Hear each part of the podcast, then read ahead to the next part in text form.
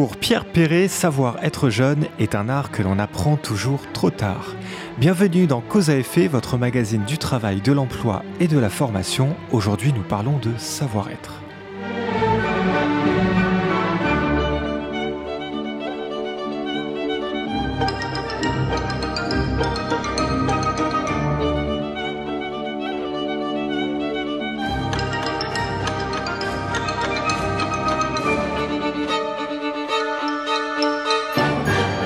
Savoir être ou ne pas être, on pourrait se demander. Et puis je me suis dit qu'on n'allait pas commencer l'année avec des jeux de mots foireux parce qu'on ne sait jamais comment on va la finir. Mais enfin, vous avez dû entendre parler du savoir-être probablement, et même très certainement si vous avez eu à rédiger une lettre de motivation, si tant est que ces choses-là se fassent encore.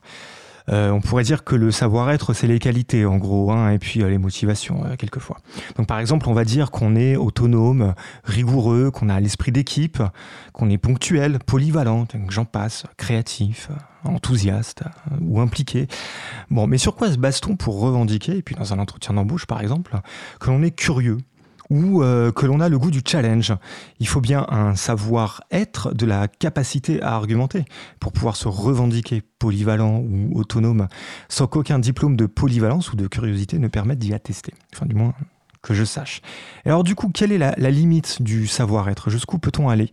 Du point de vue de l'employeur, par exemple, est-ce qu'on peut dire savoir-être accueillant? Ouais, ok, pourquoi pas. Mais si je pousse un peu, savoir-être souriant? C'est un peu délicat là. Savoir être joli ? Ah, ça commence à être compliqué. Et c'est là où la question du savoir-être est intéressante. Qu'est-ce que c'est ? De quoi parle-t-on vraiment ? Et jusqu'où peut-on aller ? Alors être, déjà, dans savoir-être, c'est un mot très fort. C'est exister, c'est avoir une réalité. C'est bizarre d'avoir un savoir pour ça. Si on adapte ça, si on adapte sa manière d'être, c'est plus un genre d'attitude, on devrait dire savoir paraître. Donc, il y a un truc qui n'est pas clair. Et du coup, que se passe-t-il quand on l'a pas, le savoir-être ? On n'est pas, on n'existe pas, on n'a pas de réalité ? Alors, dès que je commence à me torturer un petit peu avec cette expression de savoir-être, il y a deux mots qui me gênent direct, en fait. Il y a le mot de savoir et il y a le mot d'être. Et il y a derrière ce fantasme du contrôle des personnalités de chacun, un phénomène de société avec lequel il faut que l'on compose. Et c'est donc le thème que je vous propose d'aborder ce week-end avec nos invités. Et il me fallait bien une experte des théories d'apprentissage pour parler donc de ce mot de savoir. C'est pourquoi cet après-midi, nous recevons Capucine Brémond. Bonjour Capucine. Bonjour Stéphane. Et il me fallait bien un philosophe pour parler de l'être. Aussi, je reçois également Alban Roblez. Bonjour Alban. Bonjour Stéphane. Et il faut probablement du savoir-être pour participer avec une telle implacable régularité chaque semaine pour cette deuxième saison que nous entamons aujourd'hui. Et donc, du coup, Sandrine est là pour y répondre. Salut Sandrine. Salut à tous. Ça va bien ? Tu vas m'accompagner donc du coup aujourd'hui pour cette première émission de la rentrée. Et on salue Olivier à la technique. Alors, en gros... Le savoir-être. Le savoir-être, c'est des qualités, je disais là à l'instant en introduction. J'ai raison ou pas ? Je vais un peu vite en besogne peut-être en disant ça. Quand on parle de savoir-être, on parle de quoi, Capucine ? Mais quand on parle de savoir-être, en général, on parle de quelque chose en tout cas qui touche à la relation à l'autre.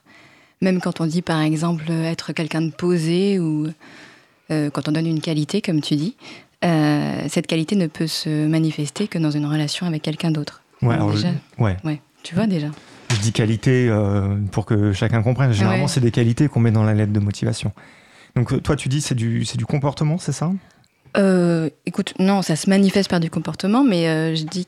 Enfin, peut-être ce que tu disais, c'est mettre ensemble les mots savoir et être.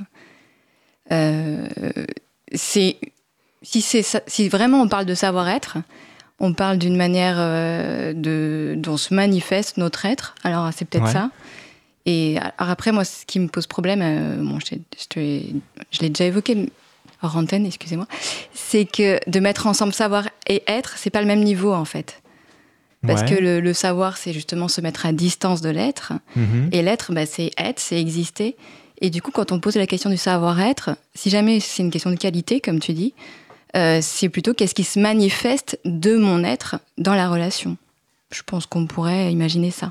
D'accord, donc tu as une manière d'être un petit peu, et puis le savoir-être, c'est la distance que tu vas mettre là-dessus. Mais comme être, c'est très spontané, du coup, ça fait un peu bizarre. Mais du coup, ça fait un peu bizarre, tu vois, ce que tu dis, c'est la distance que tu mets par-dessus. Est-ce que je peux mettre une distance sur ce que je suis ? Et j'en ai peut-être besoin pour pouvoir travailler avec les autres, parce que pour pouvoir travailler, il faut qu'on arrive à peu près à s'accorder. Mais fondamentalement, ça pose un peu question et problème. Ouais, mais c'est super important quand même de ce truc. Il faut qu'on compose. Enfin, tu vois, par exemple, il s'est passé un truc là ces dernières années. Les offres d'emploi, ça se faisait de plus en plus par Internet. Et souvent par Internet, pour des questions de limitation des plateformes qui permettent ce genre de choses, que ce soit interne à l'entreprise, ou que ce soit Pôle emploi, ou que sais-je, on peut envoyer qu'un seul fichier. Donc du coup, on a eu tendance à arrêter d'envoyer des lettres de motivation. Et ce qu'on a vu, c'est un espèce de petit chapeau que tu mets en dessous du titre, donc là où il y a vraiment le titre du poste recherché, en dessous, on met du savoir-être. C'est-à-dire qu'on a besoin, comme la lettre de motivation ne le fait plus, d'avoir un petit encart, mais par contre, on fait attention à le compartimenter très bien. Pour ceux qui font un CV très attentionné, ils mettent un petit encart, donc séparément, où ils vont ressentir le besoin de préciser leur savoir-être. Et c'est à ce moment-là qu'ils vont dire « Ouais, alors, je suis... curieux, motivé, je sais pas quoi. » Pas motivé d'ailleurs en plus. Ça marche plus déjà. Mais tu vois, polyvalent, créatif, ponctuel.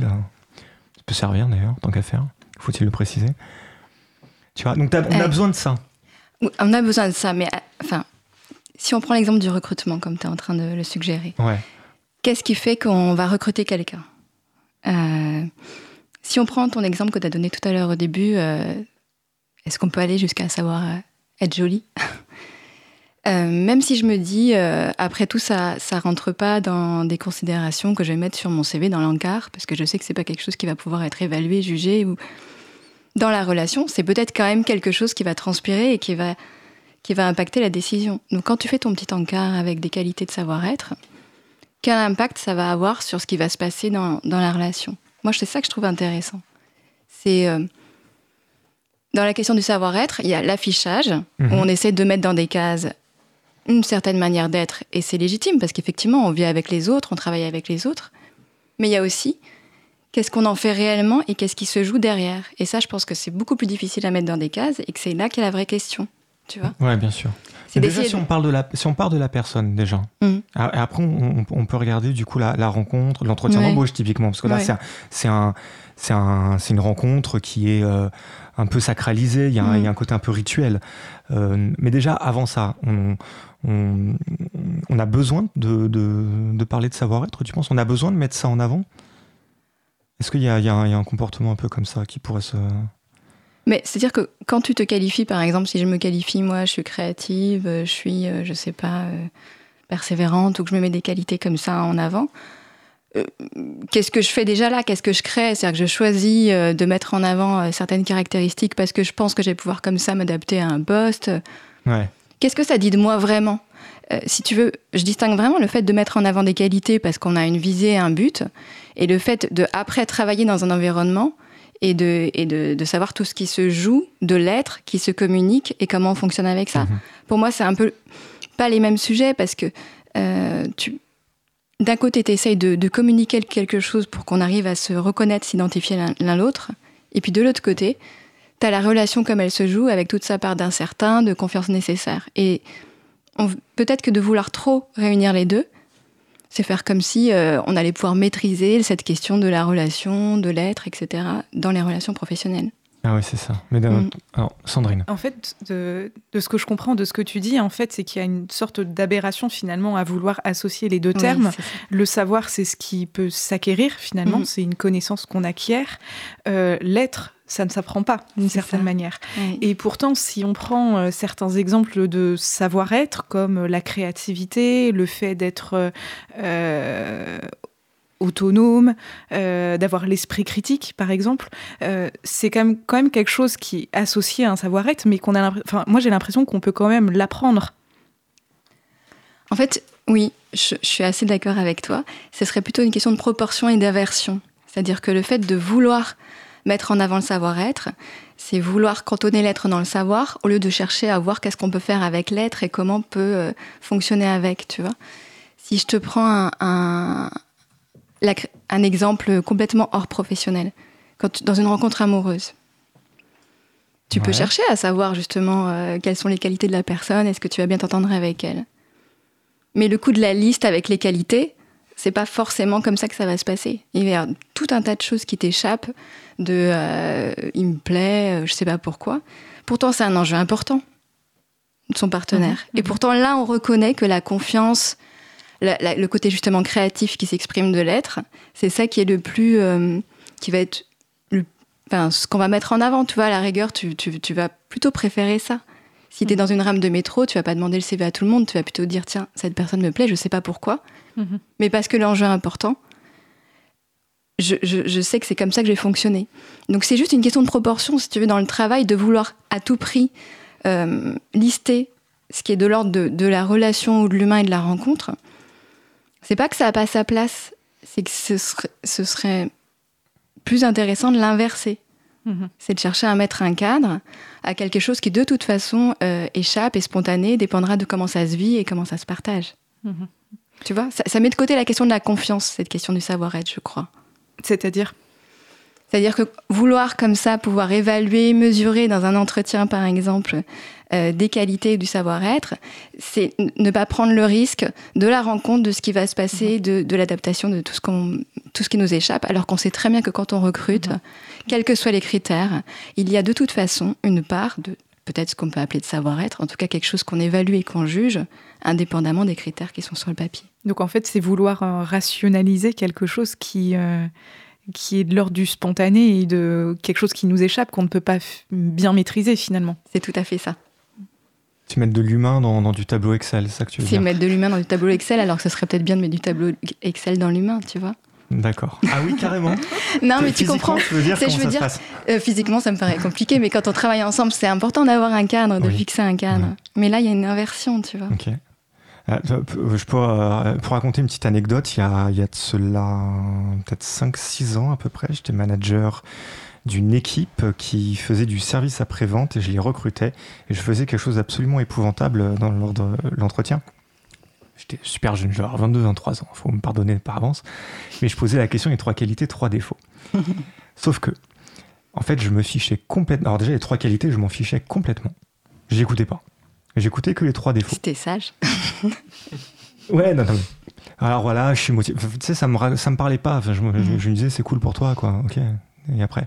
Par contre, j'écoutais très attentivement les 3 défauts et je creusais le truc, tu vois. Je disais vraiment, ah bon, sérieusement, t'es bordélique. Enfin, excusez-moi, je dis un gros mot à cette heure-ci. Désordonné. Il va falloir que je m'habitue à de plus être à l'antenne à 21h. Ah oui, vraiment, donc désordonné, mais tu peux m'expliquer comment ça se passe, machin, tout ça, le détail et tout, tu vois. En fait, l'intérêt de faire ça, en fait, c'était un autre savoir-être qui était jugé. Donc, il s'agissait de gens qui faisaient du service après-vente sur Internet, qui avaient besoin de développer un argumentaire fort et qui avaient, comme c'était du SAV, qui étaient face à des gens qui étaient généralement un peu remontés, tu vois, qui disaient « ouais, c'est un scandale, le produit ne marche pas, je payais je sais pas combien, etc. » Et il fallait garder son sang-froid et ramener toujours les choses à quelque chose qu'on pourrait qualifier un peu hâtivement de positif. Et notamment, ce que j'attendais et ce que j'aimais bien dans la manière que les gens avaient de parler de leurs défauts, c'est comment ils arrivaient à le tourner en avantage. Et pas parce qu'ils tournent ça en avantage en termes d'organisation du travail. En fait, je m'en fichais de ça. Enfin, pas complètement non plus, parce que je pense que j'étais un peu jeune et un peu idéaliste aussi sur... Ces considérations RH. Mais au fond du fond, et sans l'avoir conscientisé, à vraiment avoir vraiment compris ce que je faisais et mettre les mots dessus, véritablement, c'est ça que je voulais juger, c'est la capacité de la personne à pouvoir prendre des coups, pour le dire vite. Parce qu'en fait, elle allait en prendre, quoi. Le boulot, c'est ça, quoi. Surtout le boulot de SAV, quoi. Donc du coup, c'est un peu ça le jugement qu'on peut retrouver dans l'entretien d'embauche et dont tu parles. Est-ce que c'est ce côté un peu... On essaye de prendre un peu la température avec la personne et de voir un peu dans son comportement s'il va se reproduire dans la vie de tous les jours. Bah, tu vois, dans cet exemple, en fait, par ta méthode qui est la tienne, hein, chacun la sienne. Ouais, qui a beaucoup évolué depuis. En tout cas, t'as fait en sorte de remettre un peu de vivant, un peu de dynamisme pour pouvoir à la fois entendre et à la fois qu'il y ait quelque chose qui se passe, mais finalement, que tu puisses aussi avoir ton impression, si je peux me permettre ce mot-là. Puisque justement, en fait, avec l'idée du savoir-être, c'est mettre de côté l'impression. Ça veut dire quoi, impression ? Ça veut dire que j'imprime quelque chose sur la personne ?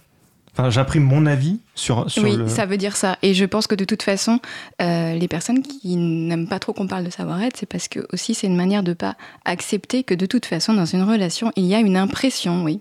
C'est-à-dire qu'effectivement, tu imprimes assez rapidement ton avis sur la personne. Et après, tu peux tourner autour, tu peux avoir du recul, tu peux travailler sur ça, tu peux te poser des questions sur est-ce qu'elle serait adaptée à l'environnement professionnel. Et tu le feras d'autant plus utilement que tu es conscient que justement tu as quand même une impression et qu'elle existe. Donc oui, c'est ça dont il s'agit. Et je pense que ça se manifeste même au-delà de ce que tu dis, au-delà de ta méthode, juste dans le fait de regarder, dans le non-verbal, etc. Ouais. Et, oui, et c'est partout. Quelle que soit ta grille, tu sais, même si tu fais un test, même si tu as une grille d'évaluation, tu sais, une grille d'évaluation, on peut aller très loin, ça peut te servir d'une pièce genre pile ou face des fois. Hein. Tu sais, des fois, quand tu hésites à prendre une décision, ouais. Tu lances une pièce en l'air, et puis si ça tombe sur pile et que tu es déçu, mais tu as enfin compris ce que tu voulais, quoi. Donc, en fait, le support permet des fois, justement, d'exprimer aussi ce qu'on veut, justement, et de se positionner. En fait, j'ai l'impression, dans ce que tu dis, que finalement, de vouloir associer ces deux termes, savoir-être, c'est presque une manière de refuser l'être ou de ne pas accepter, finalement, sa nature, entre guillemets, et sa spontanéité, pour des raisons peut-être de simplification dans l'entreprise, parce que faut être compétitif, faut être performant, et du coup, c'est plus simple de mettre des gens dans des cases, comme on le fait pour des compétences techniques, du coup, de dire, ben, lui, il est autonome ou pas, lui, il sait être créatif. Ouais, alors du coup, comment ça se traduit tout ça ? Typiquement, un entretien d'embauche, si je fais la méthode de base, c'est-à-dire, par exemple, on me dit, et typiquement, si c'est pas un manager qui fait le recrutement, alors on me dit, ah, voilà, pour ce boulot-là, il faut des gens qui soient, allez, on va dire, créatifs, motivés, polyvalents. On en fait quoi de ça ? Enfin, tu vois ce que je veux dire, comment tu fais pour cocher une case, pour dire oui, non, il est pas créatif, je reviens à ce pile ou face. C'est incroyable, ça. Mais alors, tu pourras pas dans l'entretien, en fait. L'idée, c'est que ça évoluera dans le temps. Donc, tu pourras avoir une première idée. Je pense que ce qui est intéressant dans l'entretien, c'est toute la partie qu'on n'évoque pas ici. C'est pas celle du savoir-être. C'est est-ce que la personne elle aura l'engagement nécessaire ? Est-ce qu'elle a une expérience qui va lui permettre de s'engager ? Enfin, d'autres éléments que celui-là. Mais après, dès lors que tu vas t'approcher de ce qu'on appelle ce soir le savoir-être, tu vas forcément prendre un risque. Tu peux faire semblant de ne pas prendre de risque, mais tu vas forcément prendre un risque. Surtout en entretien où la personne, elle s'est préparée pour un entretien qui dure très peu de temps. Ouais, surtout ça dure très peu de temps. Mais ça, pour répondre à ce que dit Sandrine, parce que oui, c'est ce que je voulais dire, ça ne veut pas dire qu'il n'y a pas possibilité de réfléchir à la question des performances et des compétences. Ça veut simplement dire que c'est quelque chose ça qui évolue dans le temps, qui se construit, et non pas quelque chose qui s'évalue à un état comme ça, statique. Je voudrais illustrer en fait ce que tu dis avec un exemple.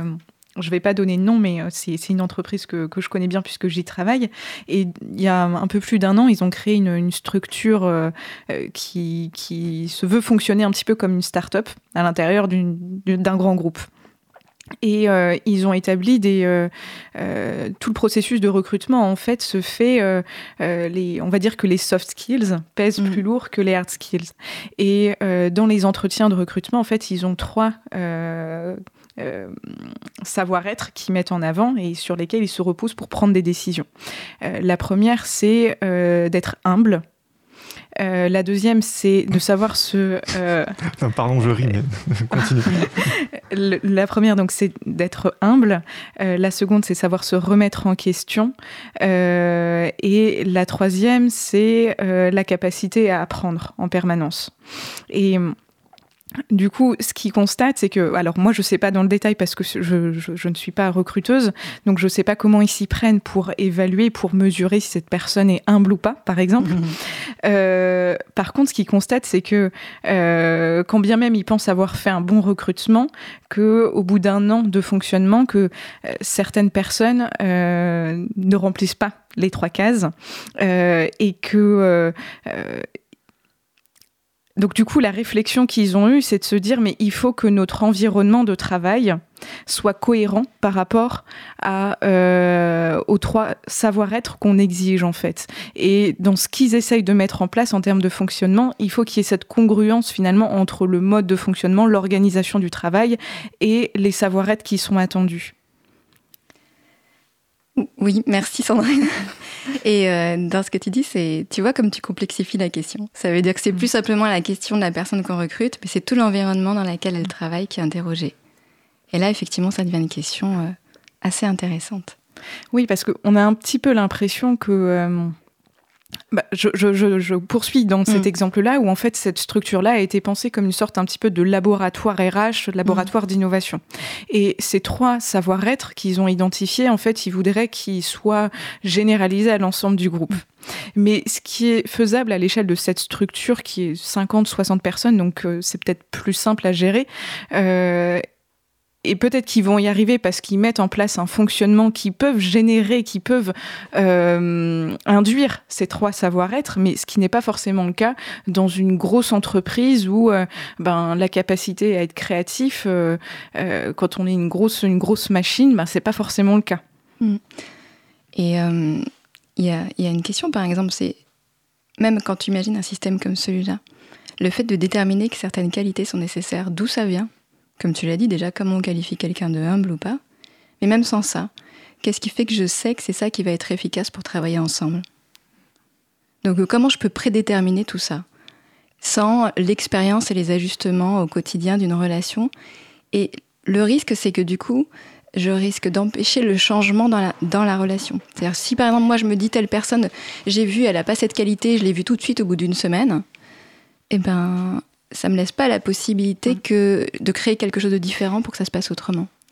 Exactement, je pense que ça peut freiner le changement, mais ça devient discriminant. Je prends l'exemple de aujourd'hui, il y a une qualité qui est mise en avant, c'est le fait d'être extraverti. Parce que on présuppose que le fait d'être extraverti, ça va amener plus de performance. Donc ça veut dire qu'on exclut tous les introvertis. Mais sur quelle analyse on se base pour dire que un introverti, ça va ralentir ou ça va être moins efficace ? Ah, c'est amusant ça. Ouais, c'est rigolo. Bah oui, parce que c'est une affaire de situation. Donc on va être extraverti en situation. Donc qu'est-ce que t'en penses toi, Alban ? Tu prends des notes sur une ardoise, c'est épique. On ne l'a jamais fait. Toi, tu prends des notes. C'est un drôle de savoir-être. Ardoise, absolument. Non, mais blague à part. Enfin, on peut être introverti dans la vie de tous les jours et devenir super affable quand on est, par exemple, au hasard formateur ou animateur radio aussi. Ça marche tout à fait. Tu vois ce que je veux dire ? C'est-à-dire qu'en fait, il y a une espèce de comportement qui va s'adapter à une situation, quoi. Tu parles pour toi, Stéphane ? Alors, pour la radio, ouais, et puis pour la formation aussi, en fait, à dire vrai. D'accord. Et donc, pour toi, je sais pas, mais c'est à moitié une question. Moi, en vous écoutant, il y a des éléments qui m'interrogent, notamment le trait d'union qui sépare savoir et être. Mm-hmm. Finalement, en écoutant Capucine aussi qui parle, oui, désolé, je viens du Sud, donc parfois ça revient tout seul, et parfois ça s'en va tout seul aussi. Je me demande si nous ne pourrions pas parler, pour un petit peu ouvrir et continuer sur notre réflexion, en disant savoir par être, c'est toi qui as dit savoir paraître, mais donc le verbe paraître. Moi, je sépare, je mets la conjonction par avec le verbe être. Donc savoir, par, sous-entendu l'être. Donc autrement dit, exactement, en trois mots. Et donc ça interpellerait en disant, est-ce que nous ne pourrions pas savoir par le fait d'être ? Autrement dit, être par exemple un professionnel de la radio, ou alors être un professionnel des ressources humaines, ou alors être un professionnel de l'éducation, etc. etc. Autrement dit, le contexte serait déjà impliqué à l'intérieur. Étant donné que l'être ne peut se situer, comme on est en train de l'expliquer tous ensemble, dans une situation déterminée. D'accord, mais ça c'est le discours du coup de ceux qui disent de toute manière le savoir-être n'existe pas. Le savoir-être n'existe pas parce que c'est la conséquence logique et comportementale du savoir et du savoir-faire, donc on ne devrait jamais parler de savoir-être. À moins que il y ait cette conjonction, et la seconde que j'introduis, qui est pour savoir, pour être. Et c'est peut-être de cela que nous parlons, en fait, quand nous parlons de savoir-être. Peut-être que nous parlons de savoir pour être, mais pour être qui ? Pour être quoi ? Ou pour être qui et quoi ? Je me demande si la notion de savoir-être, comme on est en train de la détricoter maintenant, n'interpelle pas cette jonction entre pour, entre quoi et entre qui. C'est-à-dire, quand je suis un qui dans une situation notamment professionnelle, je suis aussi un quoi. D'accord ? Je ne suis pas que Alban. Je suis aussi Alban, celui qui est interviewé par les collègues animateurs radio. Et donc j'ai un rôle, finalement. Et là, le vocabulaire professionnel entre en jeu. La fonction, le rôle, le statut, etc., etc. La fiche de poste, même parfois, qui vient de déterminer un fameux pour, justement, qui est prédéterminé. Or, pour mettre en œuvre son travail, ses actes professionnels, pour rester large, il va me falloir peut-être un ensemble de savoirs. un ensemble de connaissances et de compétences qui va s'acquérir, donc, comme on le sait, par parfois l'expérience, parfois l'acculturation, parfois par l'apprentissage, parfois en mémorisant, parfois en recopiant, en imitant. Bref, je ne vais pas faire tout le panel de comment on apprend, ça c'est le cheval de bataille de Capucine. Ouais. Mais alors, du coup, j'aimerais bien clarifier un petit truc pendant qu'en même temps que je parle, j'ai aucun retour son. Mais savoir par être et savoir pour être, qu'est-ce qui fait moteur de l'un ou de l'autre ? C'est-à-dire, est-ce que j'ai besoin de ce savoir-là pour exister ? Est-ce que en existant, du coup, je vais avoir besoin d'accumuler un savoir ou de l'exprimer ou de faire quelque chose en ce sens ? Enfin, tu vois, c'est quelle dynamique et dans quel sens ? En fait, c'est là où je te rejoins, c'est que je sous-entendais qu'effectivement, il y a un moteur. Il y a un élément qui va, pas justifier, mais qui va en tout cas alimenter ce mouvement qui mélange un peu beaucoup de choses. Et c'est ce que Capucine disait en interrogeant de toute manière la finalité et le but. Hein. À un moment donné, du savoir-être même, la notion même de savoir-être, on peut même interroger sur d'où elle vient et pourquoi existe-t-elle. Je me demande si savoir pour être ne viendrait pas aussi, je vais agrosser la notion de situation, sur une époque. Je me demande si nous ne sommes pas dans une époque qui réclame, en fait, des configurations ou des caractéristiques ou des caractérisations d'être, qui finalement, sans aller sur l'ontologie et tout ça, ça c'est la troisième partie, si j'ai bien compris, quand on va monter en puissance. Ouais, on peut voir ça comme ça, ouais. C'est bon ça. Donc, je disais, sans spoiler un peu trop ce qui arrive pour la suite, je me demande si nous ne sommes pas dans une époque où nous avons, en fait, et c'est le terme qui a été utilisé, besoin d'étiqueter, besoin de catégoriser. Maintenant, CF Castoriadis, pourquoi besoin ? Est-ce qu'on a réellement besoin ? Est-ce que ce besoin n'est-il pas lui-même, en définitive, une configuration, notamment situationnelle, professionnelle ? Est-ce que dans nos métiers d'aujourd'hui, en France, parce qu'on va parler du peu qu'on sait, moi-même en France je ne connais pas tout, est-ce que nous n'aurions pas un sentiment de besoin qu'il nous faut absolument savoir, est-ce que cette personne est motivée pour faire ceci ? Est-elle créative ? Et donc, cette question prend une puissance beaucoup plus importante qui est plutôt que de me focaliser sur la personne que je chercherai, je vais construire ma fiche de poste avec cette notion-là, en me disant, non, j'estime que, et donc les notions d'évaluation rentrent en jeu, j'estime qu'il me faut, comme valeur ou comme qualité, pour utiliser ton mot, chez la personne que je veux recruter, la motivation comme un élément intrinsèque à son travail, dont savoir-être. Oui, tout à fait. Moi, que qualité que je cite en exemple, parce que généralement, quand on dit dans la mission locale aux gamins, fais ta lettre de motivation, on lui dit mets des qualités dedans, déjà tant qu'à faire. Et en vrai, c'est quand même un peu plus compliqué que ça. Et d'ailleurs, on pourrait mettre un défaut en qualité ou inverser toutes ces choses. Le tout, c'est que ça serve véritablement, quoi. Ben oui, par exemple, le montre. Non. Ouais, typiquement, quand je disais en introduction, il y a en fait un fantasme de contrôle de la personnalité. Souvent, quand on parle de savoir-être, on parle de fantasme, de connaissance de la personnalité. Je suis allé un petit peu plus loin dans mon propos, en parlant tout de suite de contrôle. Parce que voilà, j'avais ce parti pris-là et que je trouvais ça intéressant d'angler comme ça. Mais en fait, rapidement, on s'est retrouvé, Capucine l'a dit, c'est une affaire de tableau Excel, une fois de plus, quoi. Et une manière de vouloir mettre les gens dans les cases. Là où je trouve que c'est particulièrement brutal, c'est pas tellement sur la partie de recrutement dont on parle depuis tout à l'heure, c'est plutôt sur la partie feuille d'évaluation, où, in fine, on va dire est-ce que la personne a vraiment été curieuse ou pas, quoi. Curieuse de quoi ? De quoi on parle ?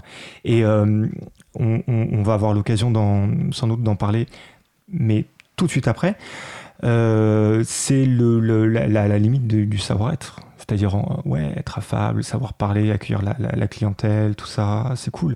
Savoir être joli. Savoir être, ça, être joli. Tu vois, il y a bien l'être, mais est-ce qu'il y a le savoir ? C'est le critère d'évaluation de ça, c'est quoi ? Les critères et les indicateurs ? Et du coup, si c'est pas du savoir-être, je veux bien savoir comment on appelle ça. Parce qu'en attendant, on le retrouve dans les fiches de poste. Hein. C'est pas un mythe, ce truc, quoi. C'est soft encore. Le pire que j'ai vu, c'est recruter à l'horoscope. Ouais. Bah non, mais tu sais, des fois, les gens, ils sont perdus dans leur taf, dans leur travail. Et du coup, surtout dans des grands groupes RH, quoi. Et donc, ils sont un peu au bout du rouleau et puis ils recrutent au pif parce comme ils n'ont plus leurs objectifs, comme ils ne savent pas sur quoi ils recrutent, ils se disent, bah, foutu pour foutu.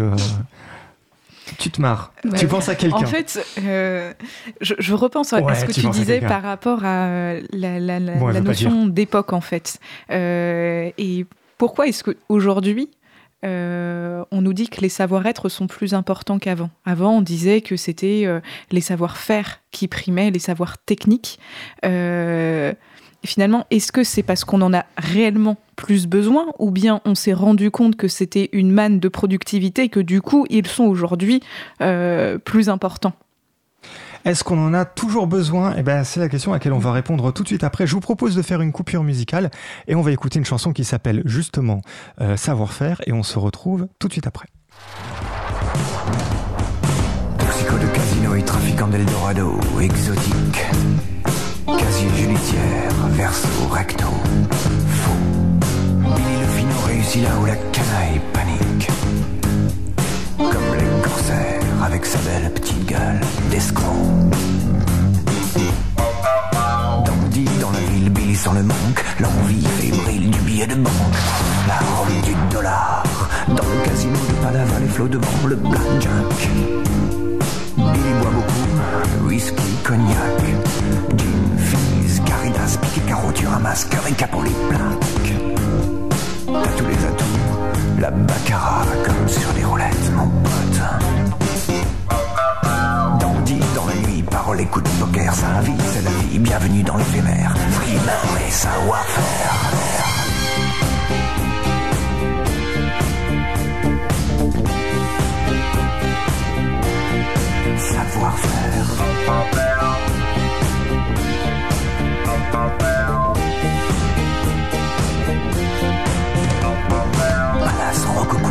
Insolent, cynique et sexy se prépare un daiquiri d'enfer. Daisy, la baronne, se repose à la piscine au fond d'un parasol platine. Billy Livingstone, safari de Moleskine, chasseur de diamants et d'hermine. Quand est-ce qu'on se flingue, bébé? Limousine et Syracuse, le jackpot sous les oreillers, dans le velours et le luxe.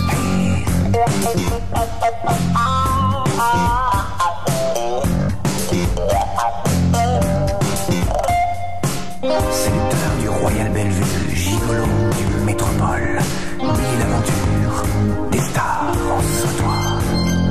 Un vilain mari jaloux dans le panorama dégringole. Billy la voiture, adieu baby, n'oublie pas le pourboire. Dandy dans la nuit, par des coups de poker, sa vie, c'est la vie, bienvenue dans l'éphémère. Frimeur et savoir-faire.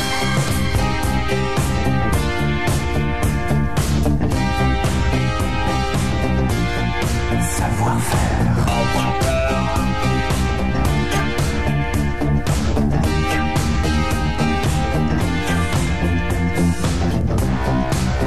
Dans le cordon ombilical spirale du téléphone, il commande un Bloody Mary. On décroche. Au standard, Mary boit brisard et Bloody Mary en pleine boire. Y'a plus rien à boire.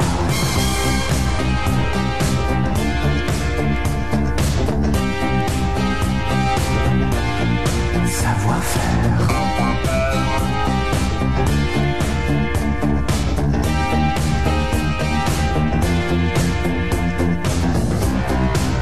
Dans le petit matin tout court qui brûle un flocon blanc, Billy le grisby dans le gris, pantalon gris, se fait repérer par trois zombies.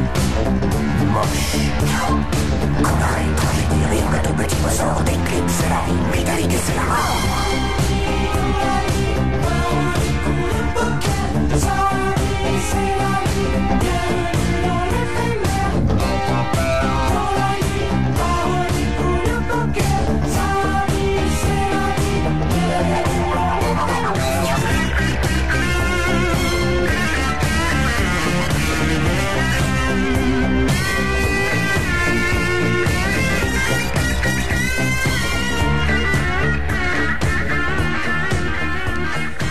Cause commune.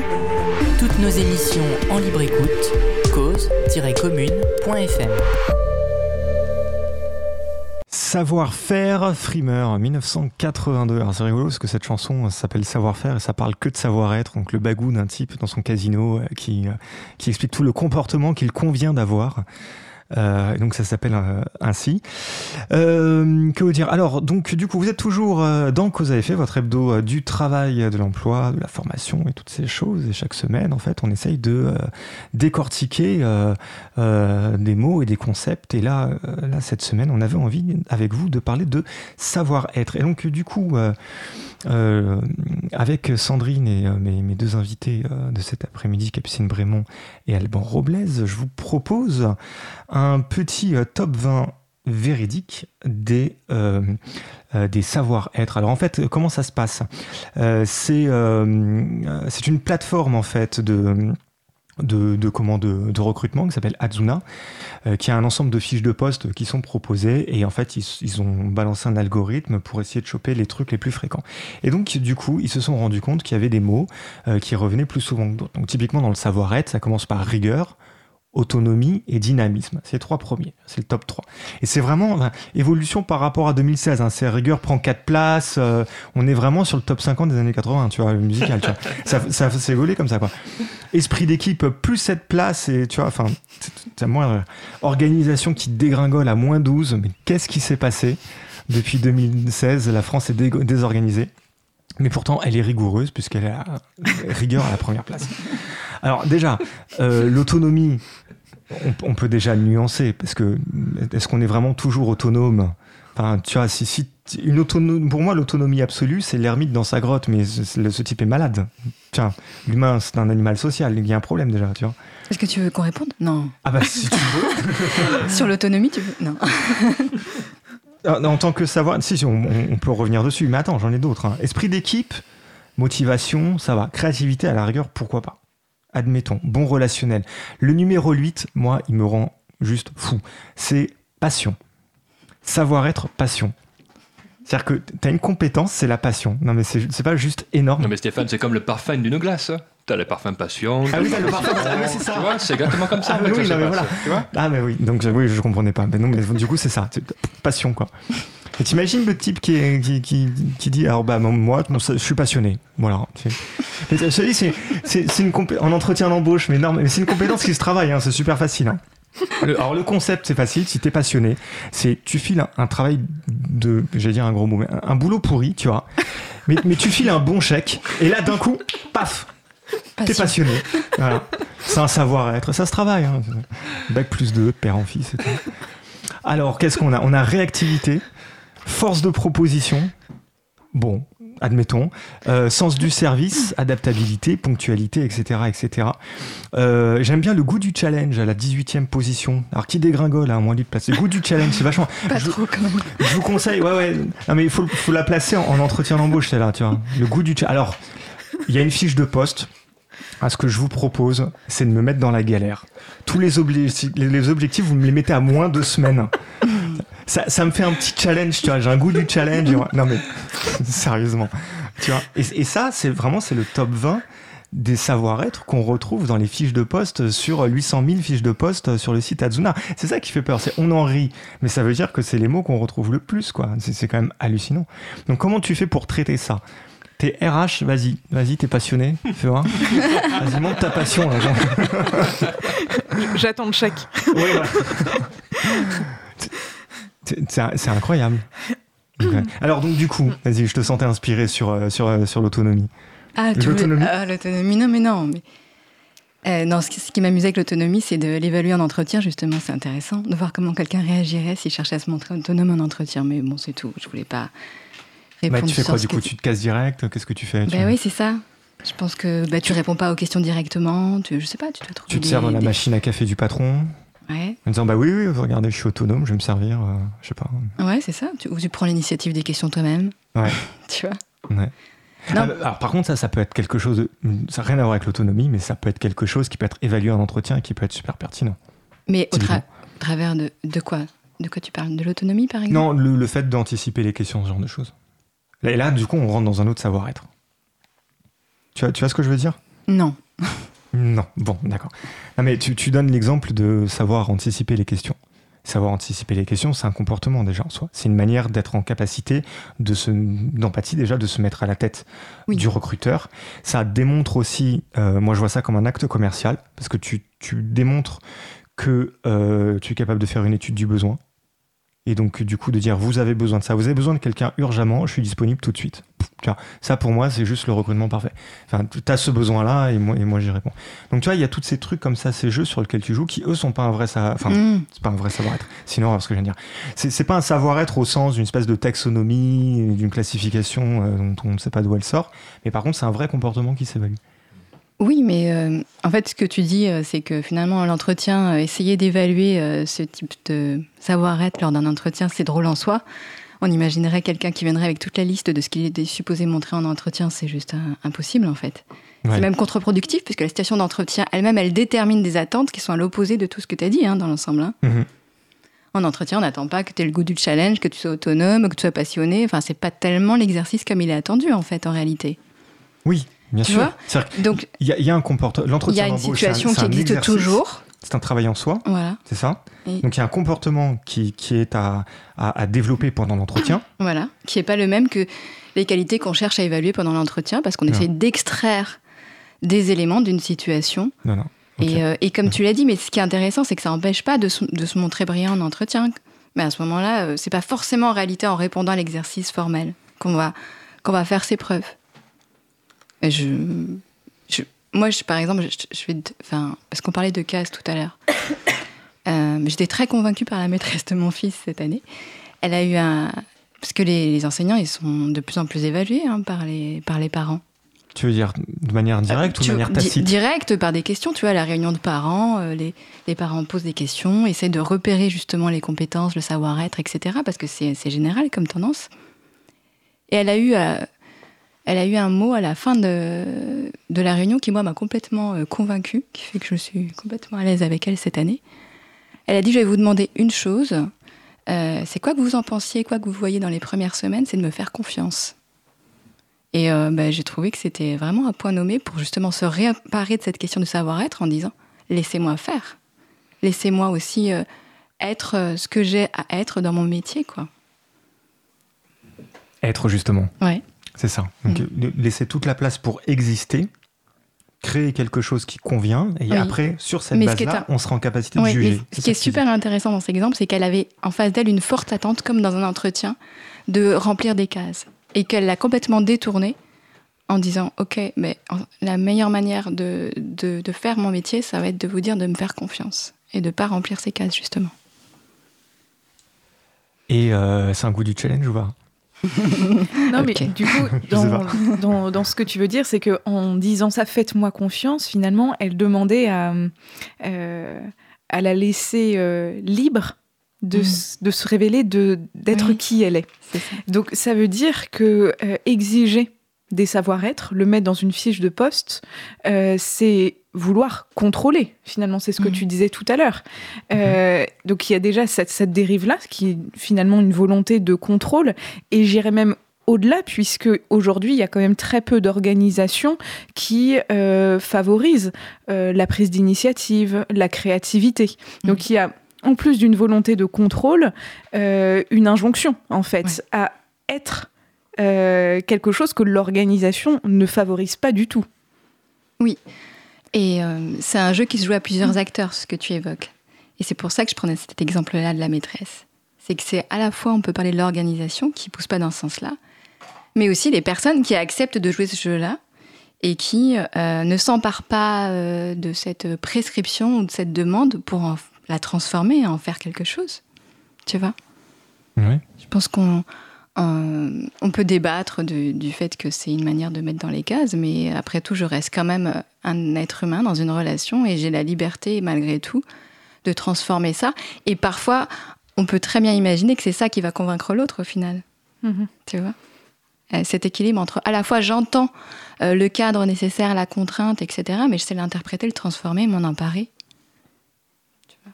Oui, mais est-ce que c'est réellement possible ? Oui, j'entends ta question. En tout cas, c'est difficile, mais je ne pense pas que ce soit impossible, sincèrement. J'entends ce que tu dis, mais je pense qu'il y a toujours un petit espace comme ça. On appelle ça parfois la créativité. Ouais. On juge tout le temps, en fait. On discrimine. On a besoin tout de suite de repérer les parties... D'un point de vue purement biologique, on repère les parties mobiles du visage pour voir si la personne est un prédateur ou une proie. Nous, en fait, on discrimine déjà de base, c'est ce qui nous permet de survivre. Et à partir de là, on tire le fil, et on va aussi voir les positions des uns des autres par rapport à un groupe. Il peut y avoir un déterminisme social, il peut y avoir toutes sortes de choses qui font qu'on est en permanence dans le jugement. Donc il faut accompagner et accueillir ce jugement dans ce que tu dis, hein, oui. Mais sans le faire rentrer dans une idéologie gestionnaire, dans un espèce de carcan de la gestion, en fait, qui essayerait trop de classifier, parce que ça fait perdre complètement la vérité de ce qu'on essaye de prendre, quoi. J'ai raison sur cette histoire de discrimination, toi qui viens aussi de l'anthropologie, Alban ? Bah... difficile de contredire. Peut-être qu'on peut nuancer le propos, et c'est ce que tu nous invitais à faire de façon en aparté, c'est que la capacité à discriminer est un construit. Cela signifie que par conséquent, c'est lié aussi à des contextes, à des situations données qui échappent au contrôle et qui aussi émanent de contrôle, d'exercice de contrôle. On pourrait même parler, hein, si on prend Castoriadis par exemple, d'un imaginaire qui règnent au sein même d'éléments qui sont déjà construits, comme par exemple les institutions. Mmh. Les institutions, c'est pas que des bâtiments, c'est pas que non plus des symboles, ce sont aussi des modes d'être et des modes d'agir pour être prédéterminés, construits, parce que inscrits dans une forme de cohérence. Donc, CF, question de tout à l'heure, qui était, mais qu'est-ce qui anime le fait de pouvoir faire un savoir par être, ou alors savoir pour être. Ouais. Il y a toujours, par conséquent, à mon sens, des éléments qui échappent tout à fait au contrôle de tous les sujets en jeu, dans la chose, et qui font aussi partie d'exercices de contrôle, qui eux, par contre aussi, parfois, échappent totalement à des éléments qu'on pourrait qualifier de rationnels. Prenons juste, par exemple, la notion des enjeux de pouvoir. Quand je reçois quelqu'un d'entretien d'embauche, j'ai une étiquette moi-même. Je suis peut-être RH, je suis peut-être celui qui va recevoir, celle ou celui qui sera reçu. Rien que là, déjà, il y a une espèce de prédétermination, pour aller dans ton sens, qui est, je dois un minimum envoyer, quoi. Mmh.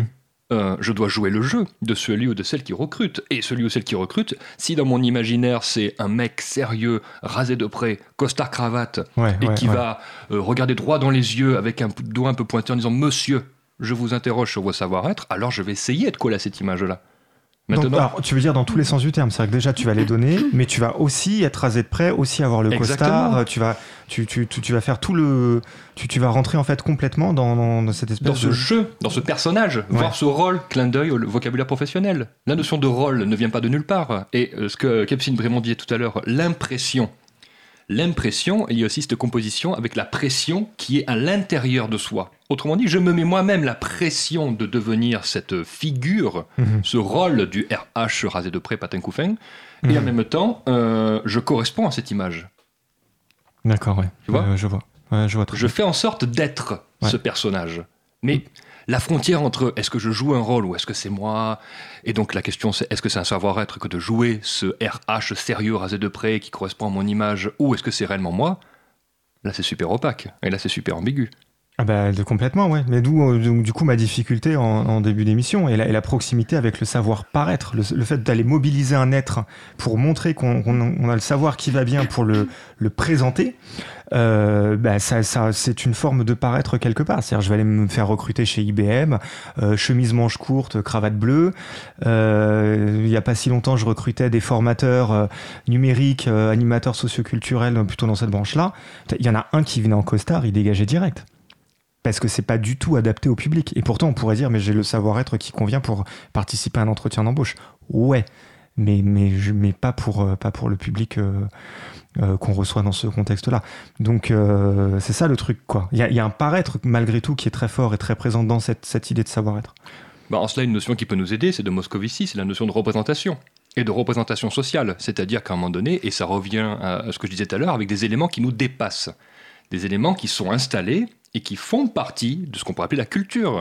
Mais c'est des normes qui sont intériorisées, en fait. On pourrait dire cela comme ça, sauf que la question qu'on pourrait se poser, c'est d'où vient le processus d'intériorisation. Et donc, avec ces auteurs-là, on pourrait s'imaginer qu'il y ait des éléments aussi qui dépassent notre simple contrôle. Encore une fois, j'ai l'impression qu'il y a aussi parfois, dans nos discussions N avec un grand N, hein, évidemment, une espèce de logique qui est « mais on peut toujours remonter à la source du contrôle ». Mais Mais c'est pas sûr, c'est pas sûr. En vérité, il se peut bien, cette proposition, il se peut bien qu'il y ait des éléments qui nous échappent.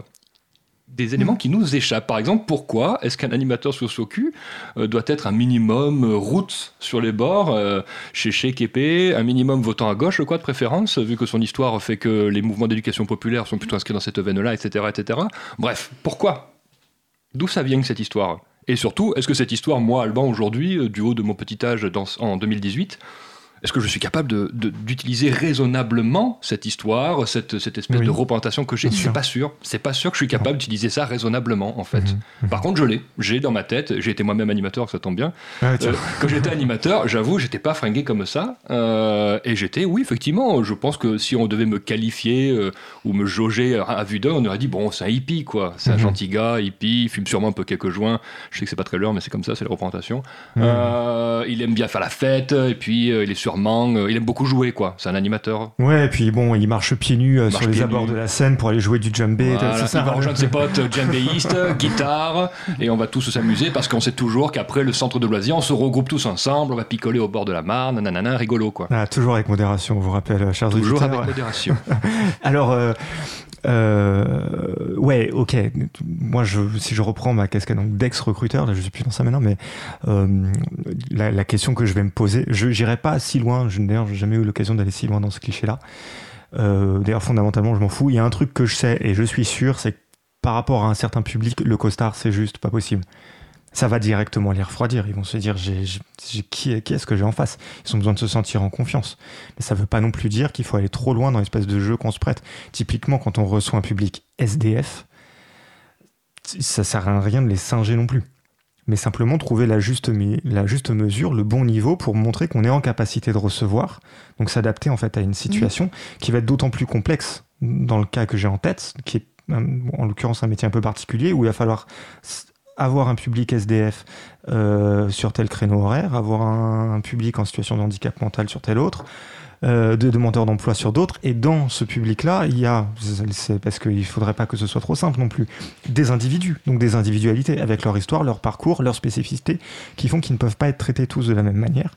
Donc il va falloir s'adapter en permanence. Donc est-ce que le bon savoir-être, finalement, ça va être celui-là, celui qui, par rapport au comportement, c'est en fait simplement analyser une situation et adapter une situation. Capucine. Dans ce que tu dis, moi je le reformulerais autrement, mais pour aller dans ton sens. Hein, mais je t'en prie. C'est que tant qu'il y a du jeu, de la souplesse, le sentiment qu'on peut jongler un peu avec, il y a du jeu au sens propre, enfin à différents sens, tu vois, c'est-à-dire qu'il y a un espace comme ça où on peut bouger à l'intérieur. À ce moment-là, je vois pas de problème avec le fait de parler de savoir-être, de s'adapter à son environnement, justement. Dès lors que ça devient quelque chose qui est dans l'ordre de la pression, comme on a employé ce mot-là tout à l'heure, ou de sentiment de devoir coller, subir, être complètement plaqué, à ce moment-là, c'est là, et où, donc du coup à vouloir être mesuré, quantifié, etc., c'est là où ça commence à poser problème. Parce que là, finalement, en disant ce que tu as dit, t'as ramené sur les composantes centrales, c'est que de toute façon, on est toujours pris dans des jeux, des rôles, etc. Mais à quel moment ça devient impossible à vivre, à s'adapter ? Ce n'est plus du jeu, c'est plus de la vitalité, c'est plus possibilité d'avoir ses propres ressources, d'y prendre du plaisir. Et à quel moment on subit, c'est plaqué, c'est figé ? Et à quel moment ça devient discriminant, excluant, voilà, pour certaines personnes ? Oui, c'est ça. Et donc là, nous sommes sur l'éthique. Alors on est sur l'éthique, oui. Alors, et d'autant plus qu'il y a une nuance entre le travail tel qu'on pense qu'il est et le travail tel qu'il va être vraiment. On va avoir tendance à proposer des mots dans le savoir-être qui sont complètement hors sujet par rapport à la situation vécue, du style par exemple la vendeuse, il faut qu'elle soit polie, il faut qu'elle soit patiente. Patiente de quoi ? Tu vas avoir 14 clientes à l'heure, il va falloir que tu n'auras pas le temps de sourire. Parce que moi, je veux pas que tu aies le temps de sourire, il va falloir que tu fasses tes chiffres, tu vois.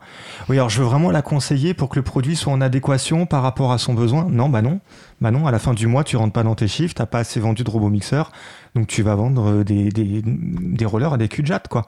Parce que c'est ça le boulot, en fait, vraiment, dans la vie qu'on vit tous les jours, quoi. Donc il y a le savoir-être quand on est dans une situation qui est dérivée, qui est sous contrainte, et le savoir-être tel qu'on te le présente dans la fiche de poste, qui est toute propre. Alors voilà, il faut être gentil avec le client. Gentil de quoi ? gentils, quoi. Surtout si eux-mêmes le sont pas forcément et que t'en as 200 dans la journée. Enfin, potentiellement, tu peux être aussi très sympa avec le client. Si on est sur du haut de gamme, sur un marché haut de gamme, il peut y avoir aussi des situations comme ça. Mais tu vois, il y a un écart, hein, du coup, entre ce qu'on dit qu'on va faire et ce qui va être vraiment, quoi.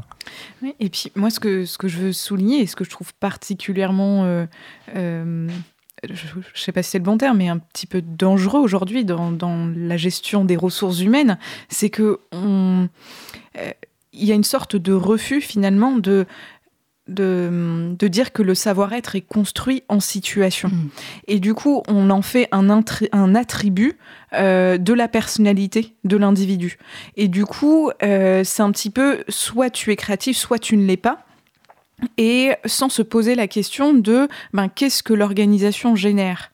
Du coup, toute la responsabilité repose sur l'individu. C'est-à-dire, si tu n'es pas créatif, tu n'es pas performant, donc tu es exclu. Ouais, voilà, c'est un peu idée. Donc du coup, ça te fait un double rebond, Capucine. Non, oui, parce que je voulais faire le parallèle avec la formation, qui peut justement être un espace pour traiter de cet écart dont tu parlais entre la fiche de poste et les situations de travail. Mais du coup, ça fait un parallèle avec ce que tu dis aussi. Qu'est-ce que c'est que d'envoyer quelqu'un en formation pour qu'il revienne en ayant collé à la situation qui attend de lui ? Plutôt que de penser, de s'impliquer, de réfléchir à un espace formatif où tout le monde est engagé, tu vois. C'était juste parce que je trouvais qu'en tout cas, on n'avait pas abordé la question de la formation et qu'il y a des enjeux là, de la manière de la penser, la manière de la construire et que, voilà, c'est... Je pense que la formation catalogue, comme on dit, où on envoie les personnes, elle va dans le sens de ce qu'on remet en cause depuis tout à l'heure. C'est-à-dire qu'on peut imaginer qu'on peut avoir des formations à commercial, à être souriant, bon contact, etc. Et puis on peut imaginer tout à fait autre chose, des espaces formatifs, de questionnement, d'échange de relations. Enfin voilà, c'est pas le sujet ici, mais ce que je veux dire, c'est qu'on retrouve cette question et la manière dont elle se manifeste au travers des enjeux de formation en entreprise. Moi, j'ai même parfois un petit peu l'impression, dans la manière dont quand on envoie des personnes dans des stages catalogues classiques sur ce qu'on appelle du développement personnel, donc renforcer l'impact de sa communication publique, typiquement. Non mais déjà, donc le nom... Quoi, ça sonne bien. Non, mais rien que développement personnel, quoi. Dans la manière dont on va attribuer cette formation à une personne, j'ai l'impression que c'est devenu une manière de se débarrasser du problème. Oui, tout à fait. C'est se voiler la face, ne pas vouloir le traiter en profondeur, comme une formation gérer son stress, gérer ses priorités. Oui. Mais c'est parfois vécu comme ça par les participants qui, du coup, ils vont à reculons parce que c'est comme ça qu'ils le vivent, tout simplement. Et c'est pas dit, c'est pas formulé, mais en fait, c'est compris par tout le monde à un autre niveau implicite. Oui. Ok, du coup, c'est très clair, quoi. Oui, c'est très clair, en fait. T'aurais préféré que ce soit moins clair.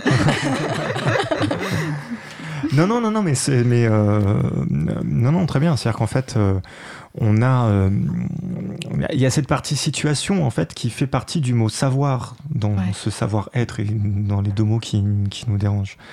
Donc, du coup, comment on peut s'approprier ça, si on cause entre nous et que ça a des effets, sans vouloir faire de l'autopromotion auprès des auditeurs qui nous écoutent, tu vois, comment tu te saisis de ça, comment tu arrives à trouver les bons mots de savoir-être qui vont bien, pourquoi pas l'entretien d'embauche, pour montrer que tu as compris la situation, ou qu'en tout cas que tu es prête à la comprendre. C'est-à-dire, c'est quoi ta question de l'entretien d'embauche idéal ?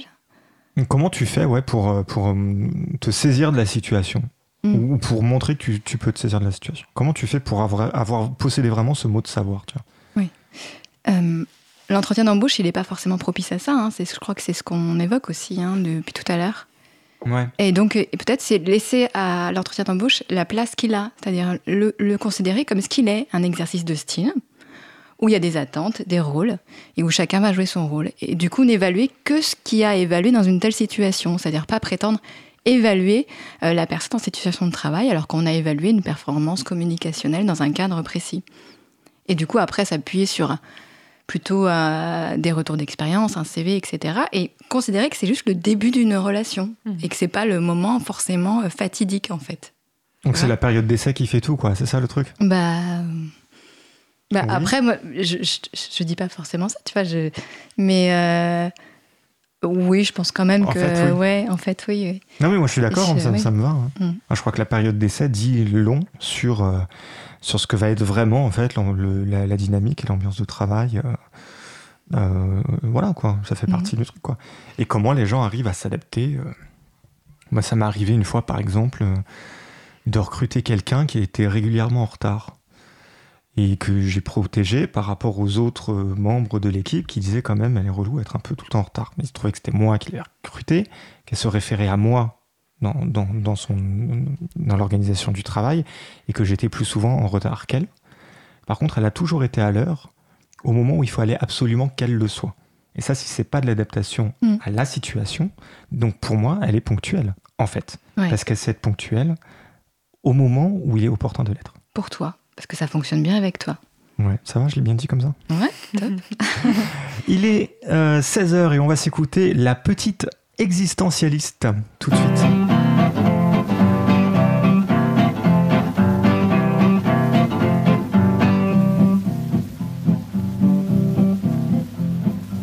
Quand vous passez rue Saint-Benoît,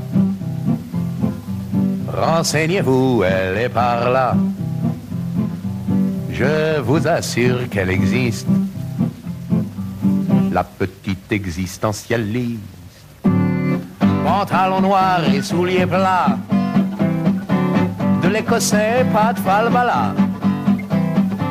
Elle a le regard fataliste, la petite existentialiste.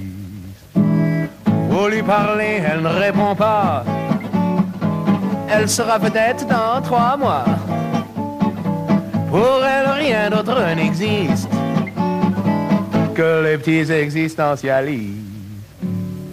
Et puis un jour, on ne comprend pas. Elle met du rouge et puis des bas pour épouser un archiviste, la petite existentialiste. Elle est maintenant chez les bourgeois. Elle est maman, puis grand-maman. Et c'est d'ailleurs ce qui l'attriste, grand-maman d'existentialiste. Ils reviennent le soir, tiens les voilà, ils cassent les verres mais ne les paient pas. Pour ces gaillards rien n'existe que les petits existentialistes. Souvenons-nous et soyons indulgents, aidons-les à trouver leurs 20 ans. Quelques vers, ça n'est pas important, si ça les aide à ne pas être triste, si ça les aide à ne pas être triste, les petits existentialistes. Cause commune, cause-commune.fm 93.1.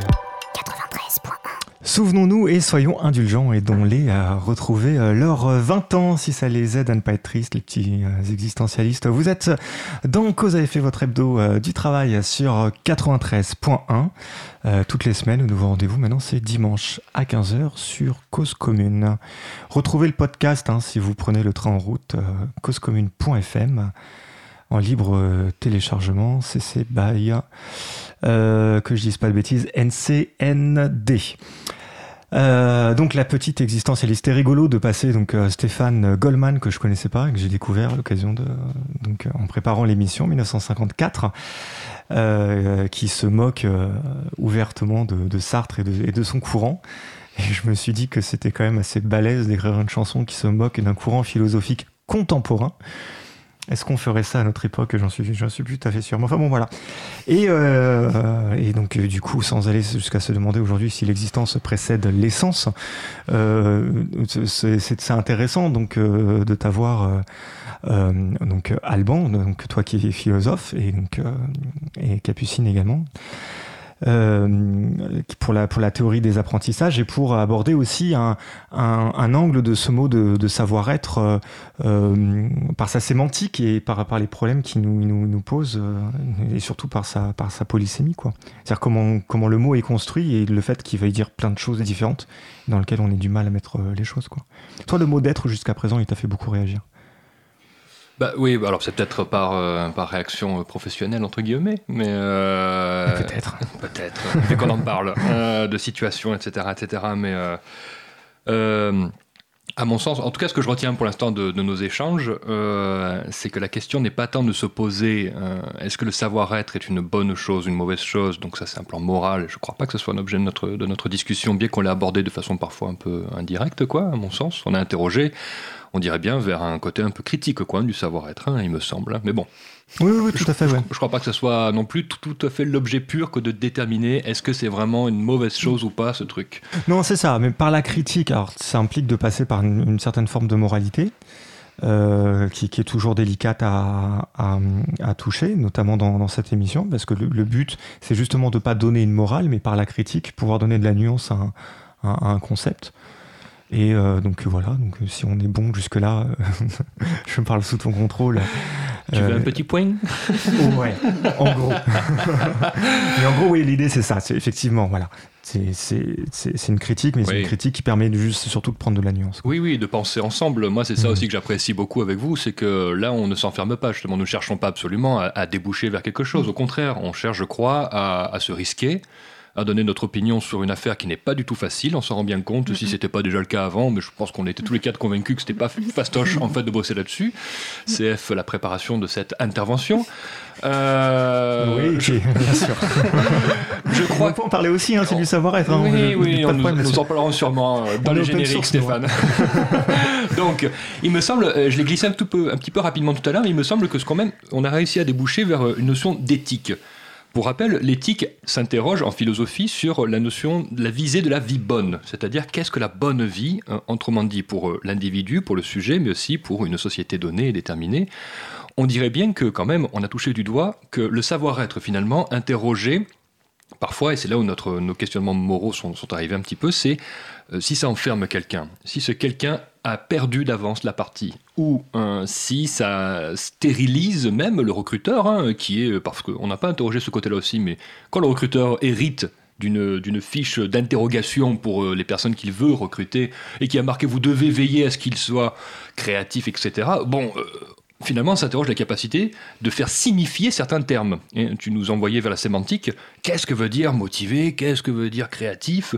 Les mecs, ils sont dedans, quoi. Hein. Ils sont dedans. Ils se disent, non, mais en vrai, ça veut dire quoi être créatif ? Eux-mêmes, ils vont être là-dedans. Alors, soit on a de la chance, on a quelqu'un qui est assez narcissique et qui dit, moi, je sais tout, et donc créatif, j'attends de lui qu'il se fasse exactement comme je l'entends, mais vu qu'on fait bien les choses, on ne dit jamais ce qu'on entend par le mot, donc on va partir du principe que créatif, ben oui, ça va de soi, tout le monde sait ce que ça veut dire. On confond par conséquent sens et signification. On confond par conséquent des définitions qu'on peut trouver parfois dans des dichos et une signification peut-être plus contingente, c'est-à-dire relative à la situation de l'endroit où ce mot existe. CF, humble, savoir se remettre en question, capacité à apprendre. Que Sandrine évoquait tout à l'heure. Dans un exemple. Et oui, au nom de quoi ? Finalement, ça interroge. Et donc là, clin d'œil à ce que disait Capucine tout à l'heure. Au nom de quoi ? Donc, dans quel but et dans quelle finalité ? À la fois de l'entreprise, vu qu'on parlait d'une entreprise, mais à la fois aussi au vu des individualités qui sont à l'intérieur de cette organisation. Et c'est là où je crois qu'on fera le pas entre soit un processus d'homogénéisation des profils, ce qu'on peut appeler aussi la réification. C'est-à-dire, on n'attend pas de recruter des personnes, on attend de recruter des créatifs. Et là, ça devient intéressant, parce que le savoir-être, il est déjà réglé d'avance.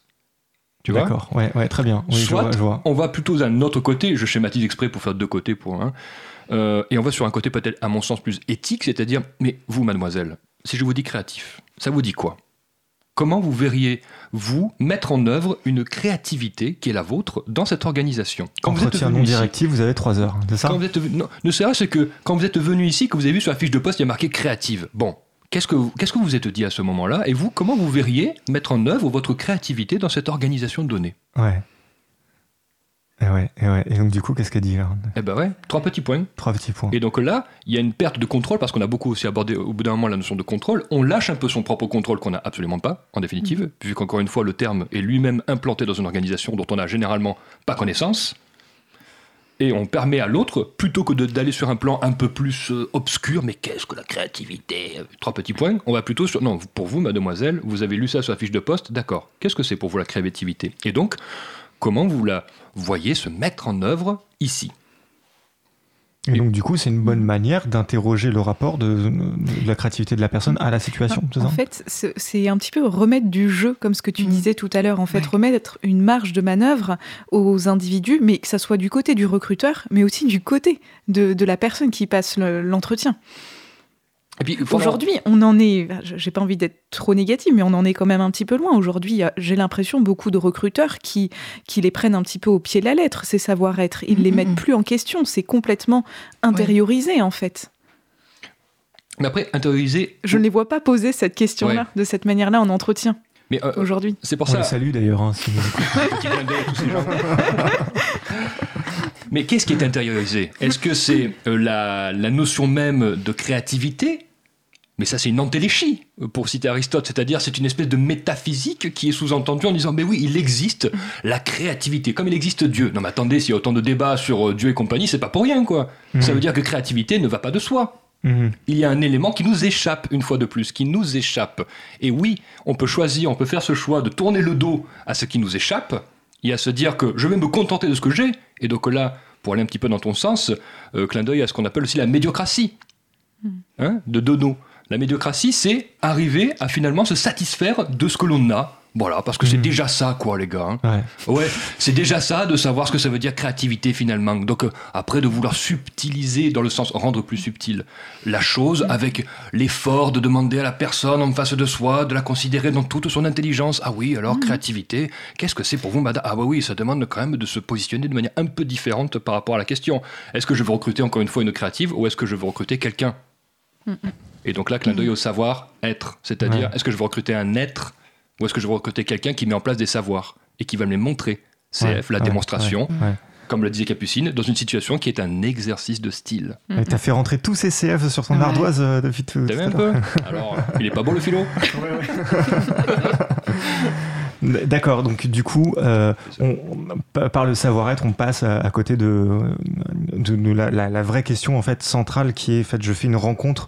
Par le recrutement, c'est une rencontre avec une personne et cette rencontre avec la personne va venir percuter en quelque sorte un petit peu l'entreprise et donc dans tous les sens du terme, c'est-à-dire qu'il va vraiment y avoir une espèce d'emboîtement. L'entreprise va évoluer par la personnalité, par l'approche, par le mode de travail, le projet. Quand je dis l'entreprise, c'est dans tous les sens du terme, c'est la boîte, mais c'est aussi l'organisation, ceci. Et puis inversement, l'entreprise te transforme, te change, voire même parfois te change énormément. Quand on pense aux usines et quand le travail est l'œuvre d'une vie, la rupture que ça crée dramatique pour des personnes qui ont donné, passé toute leur vie, mais pas seulement le temps, l'espace aussi, qui l'ont aussi donné, ça donne un petit peu le tournis, quoi. Donc toi tu dis ça, c'est l'être. On commence par l'être et on va voir après, derrière, les savoir-être au sens le plus vulgaire possible qui va y avoir derrière, qui vont se traduire. En tout cas, au sens le plus simple, parce que c'est dans la simplicité que l'individu va pouvoir savoir comment s'approprier les choses. Autrement dit, c'est lorsqu'on revient à n'oublions pas que ce sont des mots. N'oublions pas. Donc un mot, ça a un ensemble de significations et il est quasiment sûr et certain que nous n'ayons pas la même signification. Peu importe si nous ayons évolué dans une même culture ou pas, si nous avons le même âge ou pas, si je viens d'une entreprise qui ressemble à celle-ci ou pas, etc., etc. Partons du principe que l'ambiguïté est toujours possible, voire omniprésente. Oui, bien sûr. Ouais. Mais du coup, que va dire quelqu'un qui typiquement est bac 0, bac moins 2, qui a été confronté comme ça dans un parcours autodidacte au marché du travail très tôt et qui va dire ouais mais enfin bon, quand t'es pas bardé de diplôme, le savoir-être c'est ce qui te dépanne aussi, quoi. Quand t'arrives à argumenter le fait que t'es motivé, t'es ceci, t'es cela, et que par cette argumentation, il n'y a pas un crétin qui a l'idée de dire mais au fait le diplôme, oui non laisse tomber, on en parlera plus tard, tu vois.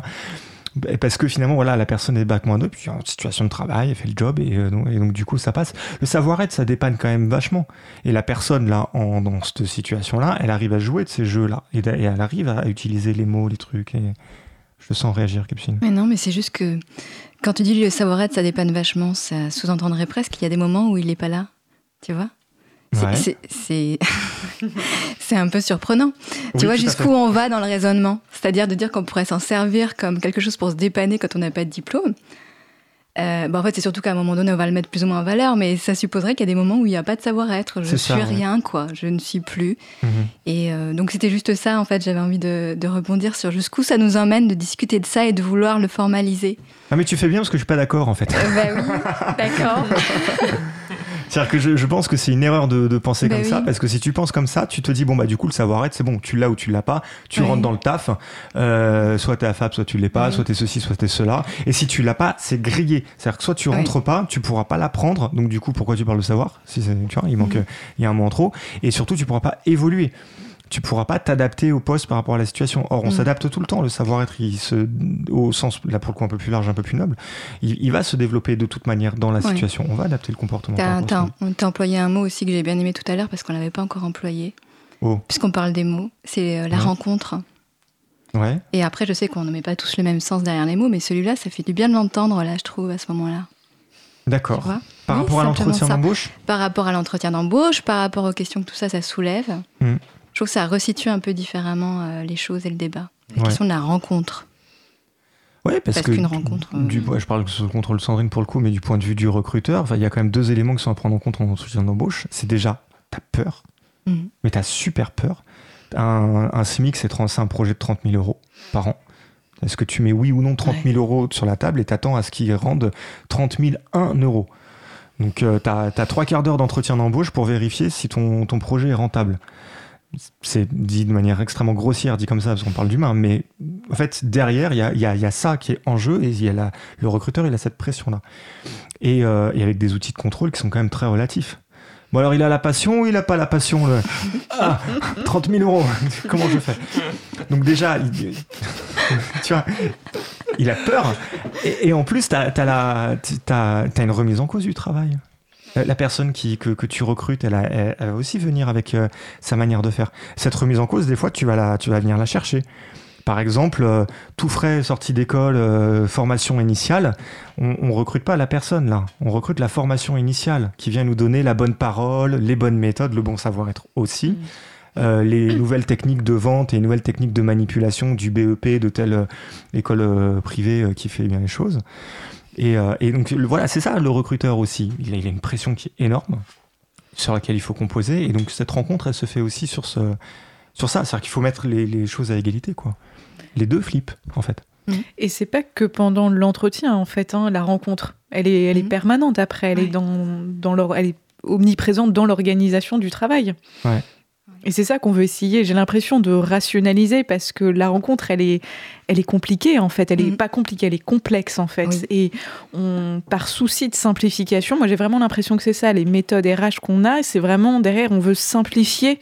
On veut avoir des critères d'analyse et mettre un petit peu les gens dans les cases. Mais du coup, ça dénature un petit peu même la rencontre. Alors parlons d'être un petit peu... Et voyons ce que Shakespeare a à nous dire, parce qu'il y a pensé, lui, à l'être, il l'a bossé. Alors je vous propose d'écouter l'acte 3, scène 1, le monologue d'Hamlet. Être ou ne pas être, c'est là la question. Y a-t-il plus de noblesse d'âme à subir l'affronte et les flèches de la fortune outrageante, ou bien s'armer contre une mer de douleur et à l'arrêter par une révolte? Mourir, dormir, rien de plus, et dire que par ce sommeil, nous mettons fin aux maux du cœur et aux mille tortures naturelles qui sont le legs de la chair. C'est là un dénouement qu'on doit souhaiter avec ferveur. Mourir, dormir, dormir, peut-être rêver. Oui, là est l'embarras. Car quel rêve peut-il nous venir dans ce sommeil de la mort quand nous sommes débarrassés de l'étreinte de cette vie? Voilà qui doit nous arrêter. C'est cette réflexion-là qui nous vaut la calamité d'une si longue existence. Qui, en effet, voudrait supporter les flagellations et les dédains du monde, l'injure de l'oppresseur, l'humiliation de la pauvreté, les angoisses de l'amour méprisé, les lenteurs de la loi, l'insolence du pouvoir et des rebuffades que le mérite résigné reçoit d'hommes indignes s'ils pouvaient en être quittes avec un simple poinçon. qui voudrait porter ses fardeaux, grogner et suer sous une vie accablante, si la crainte de quelque chose après la mort, de cette région inexplorée d'où nul voyageur ne revient, ne troublait la volonté et ne nous faisait supporter les maux que nous avons par peur de nous lancer dans ceux que nous ne connaissons pas. Ainsi la conscience fait de nous tous des lâches. Ainsi les couleurs natives de la résolution blêmissent sous les pâles reflets de la pensée. Ainsi les entreprises les plus énergiques et les plus importantes se détournent de leur cours à cette idée et perdent le nom d'action. Ah, on s'éclate, hein? Ah, sérieux? Carrément.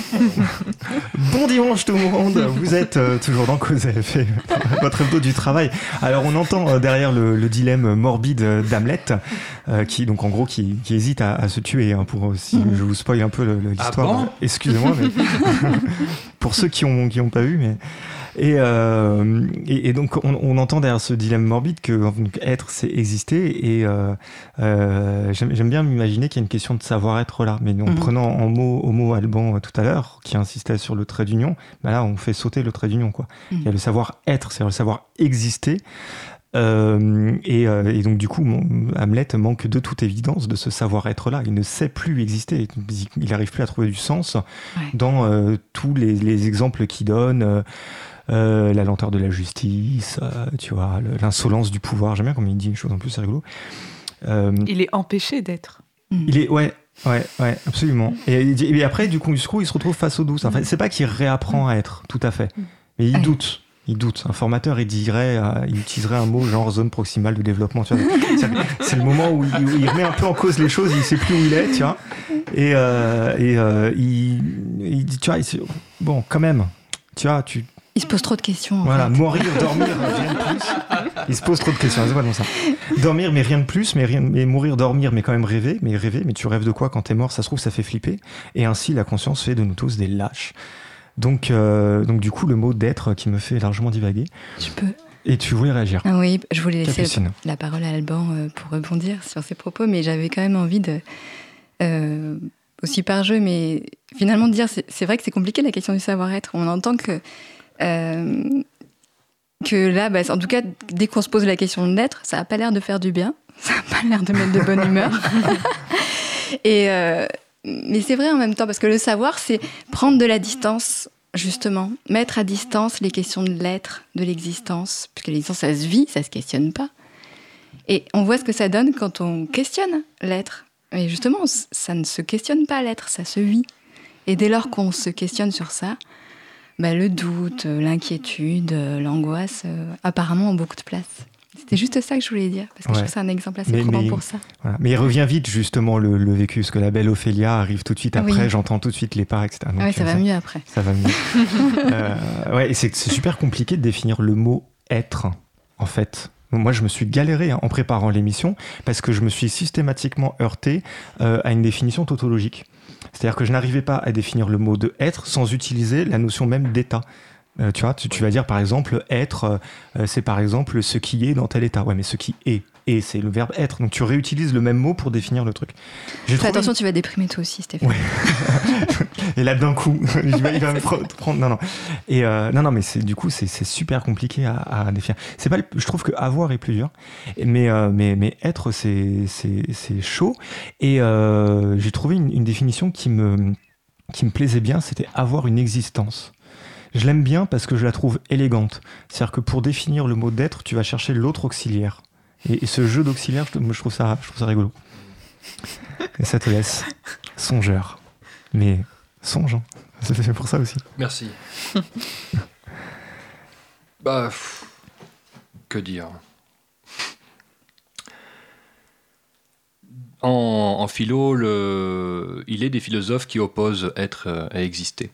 Ou alors le nominal, l'être et l'existant, ou l'existence.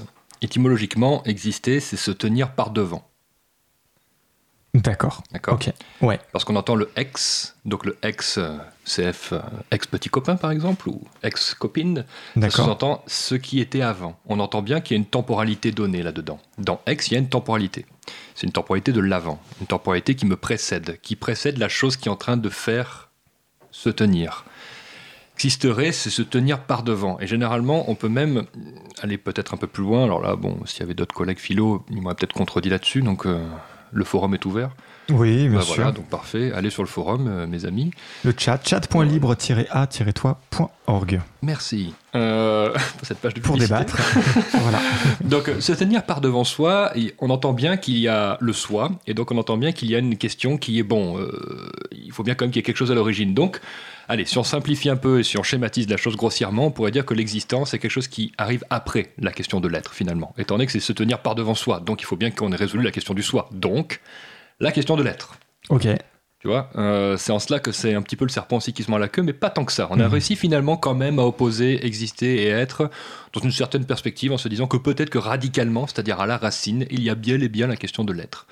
Il y a un philosophe qui s'appelle Martin Heidegger qui a beaucoup travaillé sur la notion d'être, qui a poussé un raisonnement assez important, donc la question de l'ontologie, la question de tout ce qui est rapport à l'ontique, c'est-à-dire le courant philosophique qui va s'interroger sur la consistance même de l'être. Et donc le livre « Être étant » de Heidegger traite en outre de cette terrible question qui est la question de l'être, mais comment on peut la régler. Et donc vous avez plus de 500 et quelques pages pour traiter de cette question-là, pour déboucher sur pour le citer lui-même, sur un chemin qui ne mène nulle part, dans la mesure où c'est terriblement compliqué et complexe. Donc compliqué parce que ça nous fait des nœuds au cerveau et ça nous rend malheureux et pessimistes. Et complexe parce que c'est ancré dans énormément de choses qui viennent se tisser les unes avec les autres, et il va falloir réussir à détricoter tout ceci. Moi, je n'ai pas la prétention de comprendre Heidegger, donc je ne m'amuserai pas à faire un résumé de sa pensée, mais ce que je retiens, pour aller un peu là-dedans, c'est que, et on en a parlé, c'est pour ça que je vais là-dessus, que l'angoisse serait une des formes principales de l'être. C'est-à-dire que l'angoisse, c'est cette chose qui nous ramène à l'être.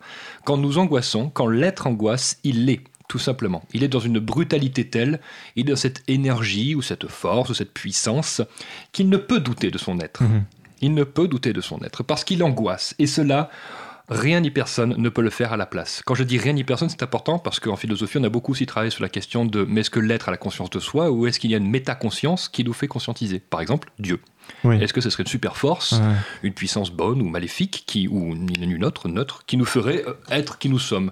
Eh bien, si on va sur ce cheminement-là, cette puissance est telle, elle est tellement là que nul besoin de se poser des questions sur mais qu'est-ce que c'est exactement l'angoisse ? J'angoisse, c'est ainsi. Et dans cette situation-là, je me vois terriblement être. D'accord. Terriblement être. On pourrait limite prendre ça pour un indicateur de, en fait, c'est bon, t'existes bien, tout va bien. Tu es bien. Tu es bien. Et oui, tu n'existes pas forcément. Et oui, attention, c'est là la différence. C'est que par contre, pour l'existant, je peux jouer le jeu de ne pas angoisser. Et donc, je peux me tenir face à un public, quand je suis formateur, avant d'aller sur un... je vais faire ma première conférence, je ne connais rien de ce que je vais raconter parce que j'ai hérité de ce truc à la One Again, mais il faut bien que je le fasse, je me suis engagé, et le pire c'est que j'ai dit oui comme un con. Benet. Donc par conséquent, me voilà comme un benet, juste avant de rentrer devant les étudiants, à angoisser terriblement, parce que je n'ai pas envie de ça, j'ai encore une fois envie de faire un bon travail, mais je peux pas, j'ai rien foutu, donc voilà, c'est terrible. Par contre, parce que je suis un bon acteur, parce que j'ai de l'expérience de formateur auparavant et tout ça, je vais arriver peut-être à avoir une certaine... posture, un visage, une façon d'être avec les gens qui va être... Non, on n'a jamais vu qu'Alban flippait pendant sa conférence, il semblait tout à fait à l'aise, alors que finalement, intérieurement, et combien de fois on l'entend, intérieurement, ça boue. Ça t'a jamais fait pour une émission de radio, par hasard ? Très honnêtement, je sais pas. Pour aujourd'hui, non, et c'était ma première fois, c'est bien. Donc à voir. Non, je ne l'ai pas angoissé. Très bien. J'avais beaucoup de trac, par contre. Et donc, du coup, là, on est typiquement dans le savoir-être, cette manière que tu as d'aller chercher le bagou qui va bien pour ne pas montrer les angoisses. C'est ça, c'est là où je voulais arriver. Merci, donc c'est parfait. Ah, moi aussi, je suis compris. C'est formidable. Il faut que je te comprenne. À 16h27, il faut que je te comprenne. Parce que pour aller finalement dans un autre sens, et moi je veux juste conclure là-dessus dans ce cas-là, c'est oui, l'être peut-être envoie des questions, quand on dit existentiel, c'est souvent sous-entendu triste. Ouais. Mais aussi très positivement, clin d'œil à Stéphanie, à la psychologie positive, qui nous interroge sur comment être et comment jouer là-dessus. Salut. Positivement. Ok, super. Eh bien, ma foi, c'était... Merci Alban. Merci Capucine. Merci. Et donc merci à toi Sandrine qui m'a accompagné sur cette émission. C'était Cause à Effet avec donc du coup mes chers invités proposés par Stéphane Manet, c'est moi-même.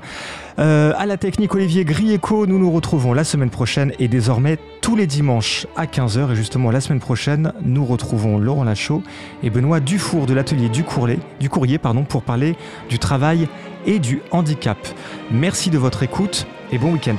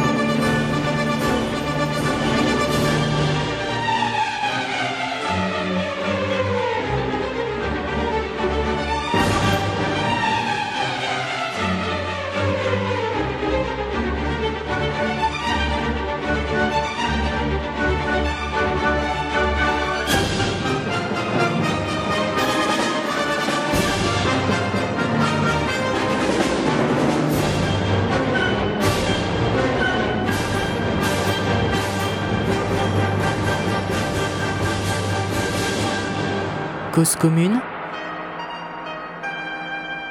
cause-commune.fm